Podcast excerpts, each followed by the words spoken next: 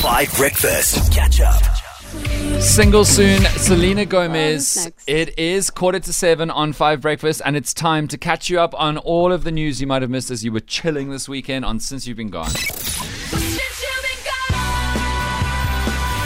All right, team, we're going to start with something. Uh, uh, yo, okay. You guys have seen this trend on the internet that started with girl maths and then it became boy maths, right? You guys have seen this.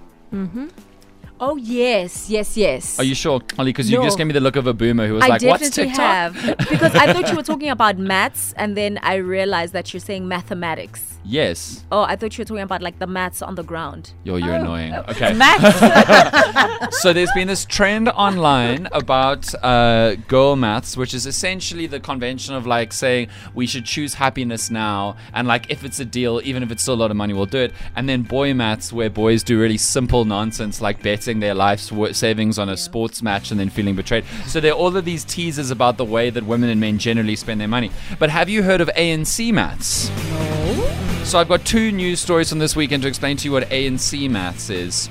Transnet, uh, we have now discovered, uh, spent a 33 million rand tender on breathalyzer straws. They cost 28 cents each. Transnet paid 29 rand per breathalyzer straw. So that's ANC maths. Would you like another example of ANC maths? I don't know if we can handle it. I can give you one more example of ANC maths if you like. Let's go for it. So there's a suspended uh, municipal manager in Bojanala Platinum District Municipality. He's suspended. Here's some ANC maths for you. Uh, the municipality bought two laptops uh, for a housing project for some reason, and they spent two million rand on them.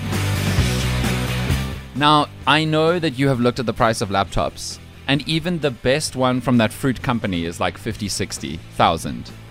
This is ANC maths. And the elections are coming. All right, we are now going to move on. Okay, I don't know if you guys look like you don't want to recover from that, but I will recover us from that.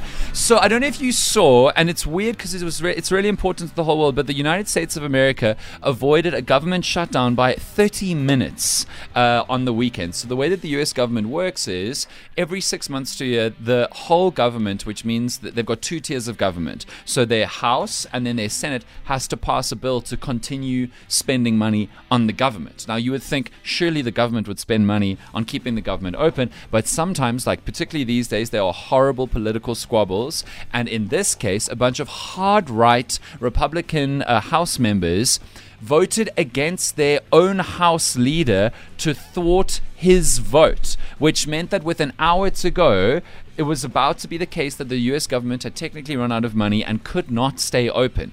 If that had happened, the US government would have closed. Everyone who worked for the US government at all levels would have been furloughed, which mean which meant n- out of work without pay that would ever come back to them, and that would include international departments that run things like trade with South Africa, funding for South Africa, the world economy. So it really, really would have mattered. And in the end, for the first time in recent history, the leader of the House for the Republicans had to work with Democrats to push the bill through against his own party. But we were very close to a huge, huge, huge mess because of the United States. And my third, since you've been gone for today, and the final one is Britney Spears is fighting with the police again. So you may have seen last week she had her viral home, latest home dance in a bikini where she was dancing, but this time with knives.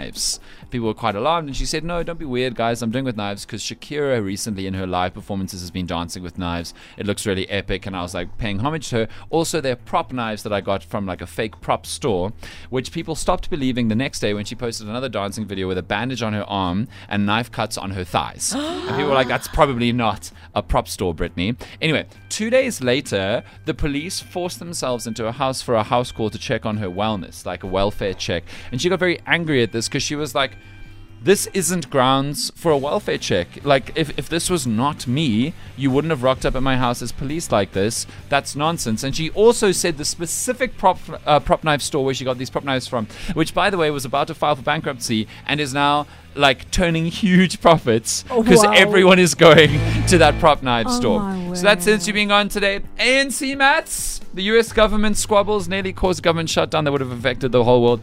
And Britney, take away the knives. I was never gonna be the prom queen. Catch up on some of the best moments from 5 Breakfast by going to 5FM's catch up page on the 5FM app or 5FM.co.za.